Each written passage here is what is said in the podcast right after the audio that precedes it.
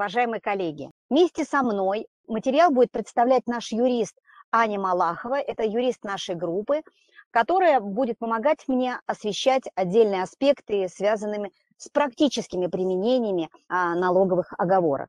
Что представляют собой налоговые оговорки?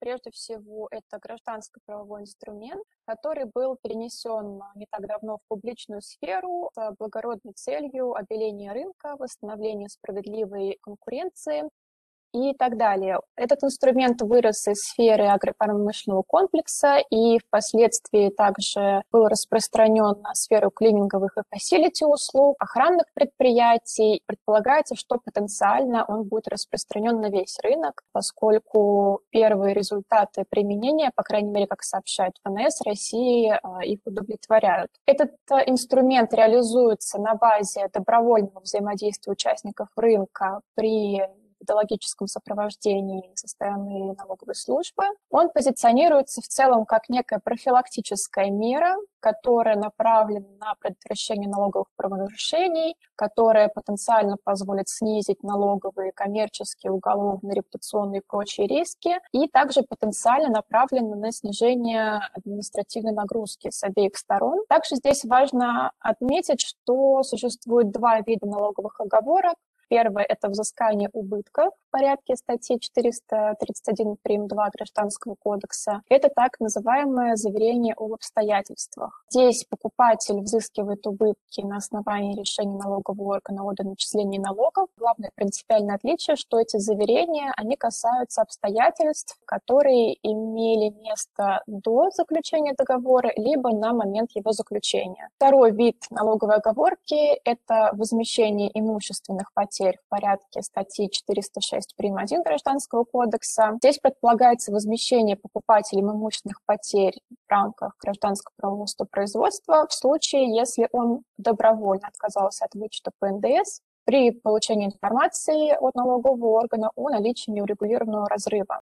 Здесь речь идет о риске возникновения каких-либо обстоятельств в будущем, то есть стороны в договоре договариваются, что при условии наступления каких-либо обстоятельств, то есть после заключения договора, сторона договора будет обязана возместить имущественные потери, принесенные другой стороной в связи с наступлением этих самых обстоятельств.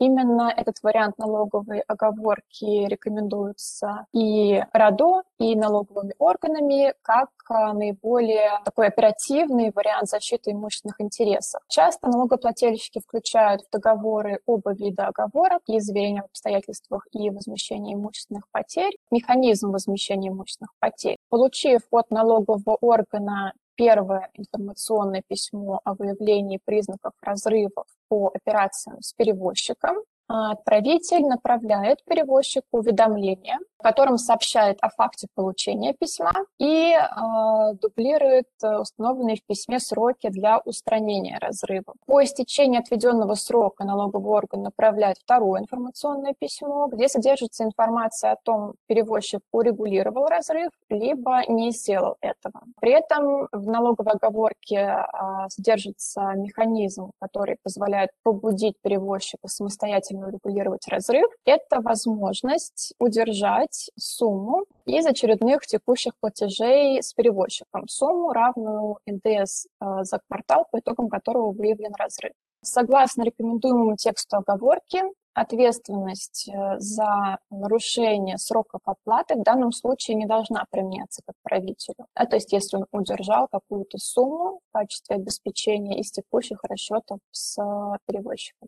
Если перевозчик урегулировал разрыв, то удержанная сумма ему должна быть возвращена в установленные сроки, поскольку больше нет никаких оснований ее удерживать. Если он разрыв не урегулировал, то отправитель вправе не применить вычет по НДС по спорным операциям с перевозчиком, подав уточненную налоговую декларацию.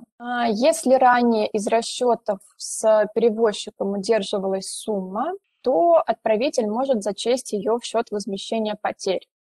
если ему самому пришлось подать уточненную налоговую декларацию. Если не удерживалась, то он может взыскать имущественные потери в судебном порядке на основании информационного письма, в котором налоговый орган сообщает, что ситуация с выявленными разрывами считается урегулированной для отправителя в связи с подачей ему уточненной налоговой декларации и неурегулированной для перевозчика. По глубине раскрытия налоговой тайны в настоящий момент для этого используются два так называемых кейса, которые соответствуют различной глубине раскрытия налоговой тайны. Это кейс TG, Tax Gap, и кейс Bruce. Первый кейс TG предполагает меньшую степень раскрытия. Он по наблюдениям чаще используется теми, кто продает или покупает товары. Данный кейс используется только для информирования налогоплательщика о факте наличия урегулирования или неурегулирования разрыва по НДС. Третьим лицам не будут раскрыты какие-либо иные сведения из налоговых деклараций. Предполагается, что раскрывается только факт того, что непосредственный поставщик покупателя имеет разрыв по НДС, урегулировал его впоследствии, либо не урегулировал. В сфере же оказания услуг, это в особенности на рынке грузоперевозок, клининга, фасилити-услуг, требуется раскрывать больше информации. Для этого применяется кейс Bruce, предполагает также раскрытие информации о ресурсах, то есть это информация о застрахованных сотрудниках, их количестве, о средней заработной плате, об удельном весе страховых взносов к выручке, об удельном весе вычета по НДС, зарегистрированных транспортных средствах. И также впоследствии информацию, которая раскрыта по данному кейсу, можно получить через специализированный информационный ресурс. Давайте немножечко поговорим об этом, то есть глубина раскрытия налоговой тайны и вообще на чем следует помнить при подписании таких согласий о раскрытии. Включение таких оговорок и вообще подписание согласий, и включение в базу, конечно, имеет аспект положительный с точки зрения характеристики нас с вами как добросовестных участников рынка. Как второе, следствие, дает возможность оперативно получать информацию о возникшем разрыве. Хочется поговорить о проблемах, которые сопряжены, остаются, поскольку не урегулированы даже правоприменением. Но, во-первых, все-таки это удовольствие достаточно такое недешевое, потому что в любом случае платить все равно придется нам. То есть если такие вещи возникают, то мы отказываемся от вычетов, мы корректируем базу по налогу на прибыль. Ну и дальше запускается уже механизм отработки, возмещения этих потерь, убытков, в зависимости от того, как вы это обозвали у себя в договорных документах, уже непосредственно ваша работа с контрагентом. Нельзя не сказать, что этот механизм, к сожалению, работает, ну, пока только на два звена. Сведения, которые мы потенциально раскрываем, могут быть представлены любым третьим лицам по запросу. Последствия добровольного раскрытия налоговой тайны относятся к коммерческим рискам. И вот, собственно, последний как раз репутационный риск, связанный с раскрытием информации, он имеет место быть. И в этой связи, конечно, нельзя нам не забывать, что несмотря на наше глубочайшее уважение к центральному аппарату с точки зрения донесения своей позиции до публичного исследования и применения. Понятно, что эти письма обязательны для налоговых органов, и мы понимаем, что с большей степенью вероятности будут эти положения восприниматься, но мы также понимаем, что все-таки это не является нормативными актами, которые обязательны другим участникам правоотношений. И более того, мы понимаем, что на практике, опять же, даже те налоговые органы, которые принимают и применяют те или иные рекомендации центрального аппарата, в отношении которых мы с вами сейчас рассматривали отдельные аспекты, и часто толкуют их несколько иначе, нежели то, как служба закладывала их при написании. Ну и второй, конечно, аспект, связанный с сроком действия согласия и объема раскрываемой информации, тоже для нас является некой такой точкой, которая постоянно нуждается в корректировке или, по крайней мере, в исследовании, правильно ли мы находимся в том или ином временном, опять же, отрезке. Почему? Потому что, еще раз напомню, и сейчас вот на примерах мы посмотрим с вами на некоторых, поскольку правоприменение, особенно в судебном корпусе, по схожим обстоятельствам, оно не демонстрирует пока единообразие, потери и убытков. Уже сейчас можно сказать, что применение или успешность применения этого механизма очень серьезно зависит от того, как мы с вами фиксируем это и прописываем это в наших материалах. Когда задаются нам вопросы, можно ли отказаться от переходов на новый формат взаимодействия с контрагентами, ну, конечно, можно, это все добровольно. Вообще это все лежит в плоскости гражданско-правового регулирования. Поэтому, в принципе, да. Другой разговор, как вот мы вначале с вами говорили, мы видим, что здесь определенный элемент побуждения со стороны регулятора тоже будет. Может ли налоговая оговорка подтвердить проявление должной коммерческой смотрительности? Ну, скорее это дополнение, потому что никто не отменял определенные правила, которые у нас предусмотрены или, по крайней мере, рекомендованы, в том числе последним письмом Федеральной налоговой службы, посвященного обзору практики применения по 54.1, разработаны методики и вообще контрольных механизмов компании при демонстрации проявления коммерческой смотрительности. Есть ли польза от включения налоговой оговорки? Надо сказать, что поставщики, если они не собственно сами, даже если собственно сами они и производители, то они тоже, как мы смеемся, находятся в этой же цепочке, поэтому разумное его применение скорее даст нам пользу, по крайней мере, на будущее, чем пока негатив. Но в любом случае включение или не включение этих оговорок, использование согласия, еще раз хочу подчеркнуть, это дело очень индивидуальное, и оно решается с учетом специфики бизнеса.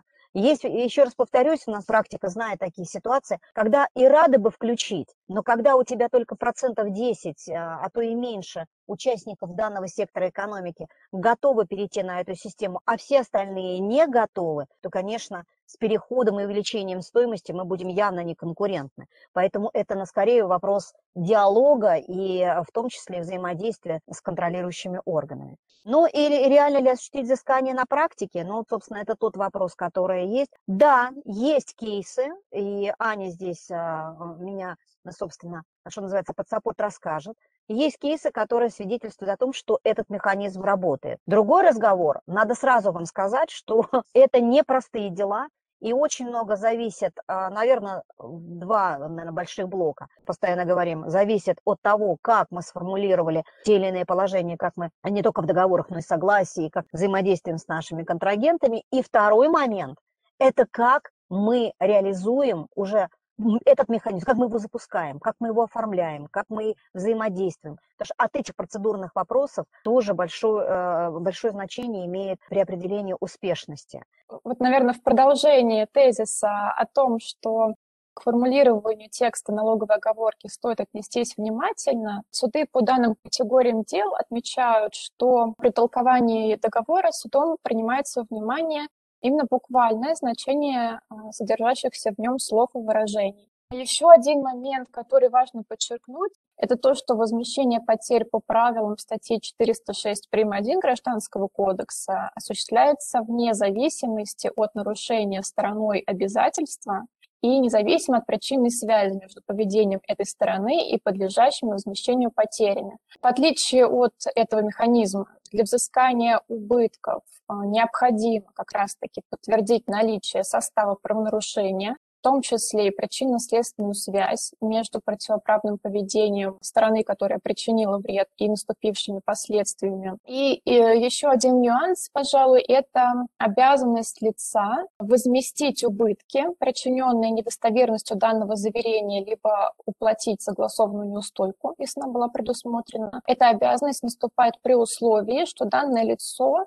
при даче заверений исходило из того, что другая сторона будет на такое заверение полагаться. Здесь важно также отметить, что лицо не вправе в основании освобождения от ответственности ссылаться на то, что сторона, которая полагалась на такое заверение, являлась неосмотрительной и сама должна была выявить недостоверность такого заявления в ходе проведения преддоговорной работы. Поговорим о последних тенденциях практики.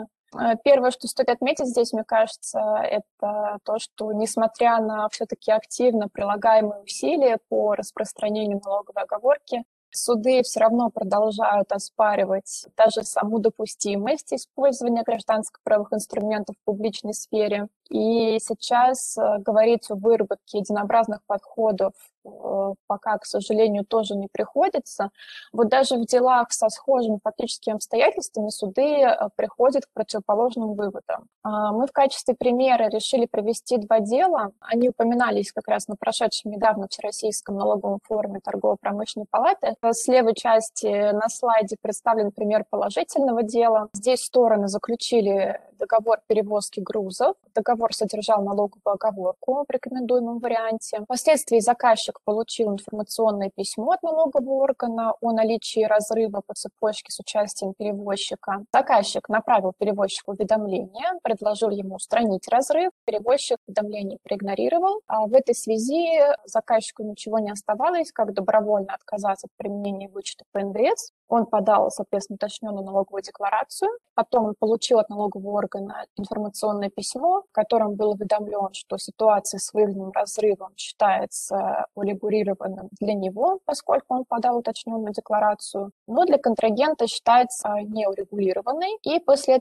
получения этого письма заказчик удержал сумму понесенных имущественных потерь из текущих расчетов с перевозчика. Во втором, в отрицательном деле, стороны заключили договор купли-продажи, тоже содержал налоговую оговорку. Покупатель получил товар, произвел за него оплату, после чего также получил информационное письмо о наличии разрыва, уведомил поставщика, поставщик также проигнорировал это уведомление, и покупатель тоже добровольно отказался от применения вычета по НДС, подал уточненную налоговую декларацию и обратился в суд. Теперь смотрим, как суды в этих двух делах отреагировали на заявление. Вот в первом деле суд в положительном, да, который с левой части таблицы, суд не только согласился с применением в данном случае гражданско-правового механизма возмещения потерь, но он даже отметил, что сейчас этот механизм является широко применяемым на рынке агропромышленного комплекса, и отметил, что в данной сфере он уже является обычаем делового оборота. Суд также сказал, что ожидания покупателя, который действует на общей системе налогообложения, относительно возможности уменьшения его налоговых обязательств, которые возникнут в связи с последующей реализацией приобретенного товара, могут быть обеспечены путем применения положений статьи 406 прим. 1 Гражданского кодекса, если стороны обоюдной волей согласуют их при заключении договора. И здесь суд также отметил, что заявление в качестве основания, с которым стороны связали возникновение обязанности по возмещению потерь ситуации, возникшей по поводу именно налоговых обязательств, не превращает сумму, взыскиваемую в качестве возмещения потерь по договору, в удержание НДС в рамках налоговых правоотношений какой-либо формы. То есть в данном случае сумма вычетов по НДС применяется в договоре именно для определения размера таких потерь. И это не влечет автоматического распространения налогового права на договорные условия в целом. И это также не требует от сторон в данном случае углубляться в вопросы налоговых взаимоотношений, в частности, вопрос о правомерности заявления вычетов. Вот хороший пример положительного дела. Что касается второго дела, то здесь суд под другую позицию занял и указал, что лицо, имеющее право на налоговый вычет, оно должно соблюсти все требования для его получения и не может перекладывать риск неполучения соответствующих сумм на своего контрагента. Суд отметил, что оплата покупателям в бюджет НДС явилась результатом его собственных действий, то есть он сделал это добровольно, и не связано с ненадлежащим исполнением поставщиков своих обязанностей ни как налогоплательщика, ни договорных обязанностей как поставщика. И также, что уплата добровольная не явилась результатом требований налогового органа по результатам мероприятий налогового контроля. Вот здесь опять же видно, как начинает уже происходить смешение процедур взыскания потерь и убытков. Кроме этого, суд указал на недоказанность противоправности поведения поставщика, причинно-следственной связи между его поведением и убытками, да? Хотя, напомню, речь шла о возмещении имущественных потерь. И в итоге суд заключил, что в данной ситуации поставщика и покупателя не связывает гражданско-правовое обязательство, и что само декларирование исполнения обязанностей налогоплательщика в договоре не приобретает статус гарантии в смысле положения статьи 406 прим. 1. И в целом не требуется, да, как его конституционная обязанность. В связи с чем вообще отсутствуют правовые основания для удовлетворения требований. То есть здесь неутешительный вывод заключается в том, что даже если полностью скопировать рекомендуемый текст налоговой оговорки в договор, это, к сожалению, по крайней мере на текущем этапе не гарантирует, что судом в потенциальном разбирательстве вот применение этого инструмента налоговых правоотношений будет воспринято положительно. Продолжая о тенденциях, вот из анализа судебной практики видно, что суды периодически продолжают смешивать понятия и порядок взыскания убытков и возмещения имущественных потерь, как мы с вами только что наблюдали. Что касается неприменимости защитных инструментов налоговой оговорки в ситуации, когда якобы пострадавшая сторона сама действовала недобросовестно, участвовала в схеме, здесь все осталось без изменений, да, то есть в данном случае механизм не применяется. И Верховный суд в недавнем деле Таймырской топливной компании напомнил налогоплательщикам, что все-таки нужно действовать добросовестно. И Верховный суд в данном деле также напомнил нижестоящим судам, что проявление истцом должной осмотрительности может служить основанием для уменьшения судом размера ответственности должника, но не для полного отказа от удовлетворения требований возмещения убытков. Еще одним из спорных вопросов, которые можно выделить, является определение момента, с которого покупатель вправе произвести удержание имущественных потерь. Вот, например, в деле Великолукского мясокомбината суд кассационной инстанции вынес решение в пользу покупателя, отменил решение нижестоящих судов, несмотря на то, что покупатель осуществил добровольную уплату НДС, то есть понес имущественные потери после того, как произвел одержание. А в деле Мирогрупп Ресурсы суд сказал, что если покупатель добровольно не отказался от возмещения вычетов по НДС и не было отказа в применении вычетов со стороны налогового органа, то имущественные потери не являются реальными и неизбежными, а предполагаемый риск предъявления инспекции претензий не может являться основанием для удержания имущественных потерь. И вот в первом деле есть еще одна интересная особенность. Согласно тексту налоговой оговорки, которую стороны согласовали, поставщик обязуется возместить убытки в размере сумм, уплаченных покупателям в бюджет на основании решений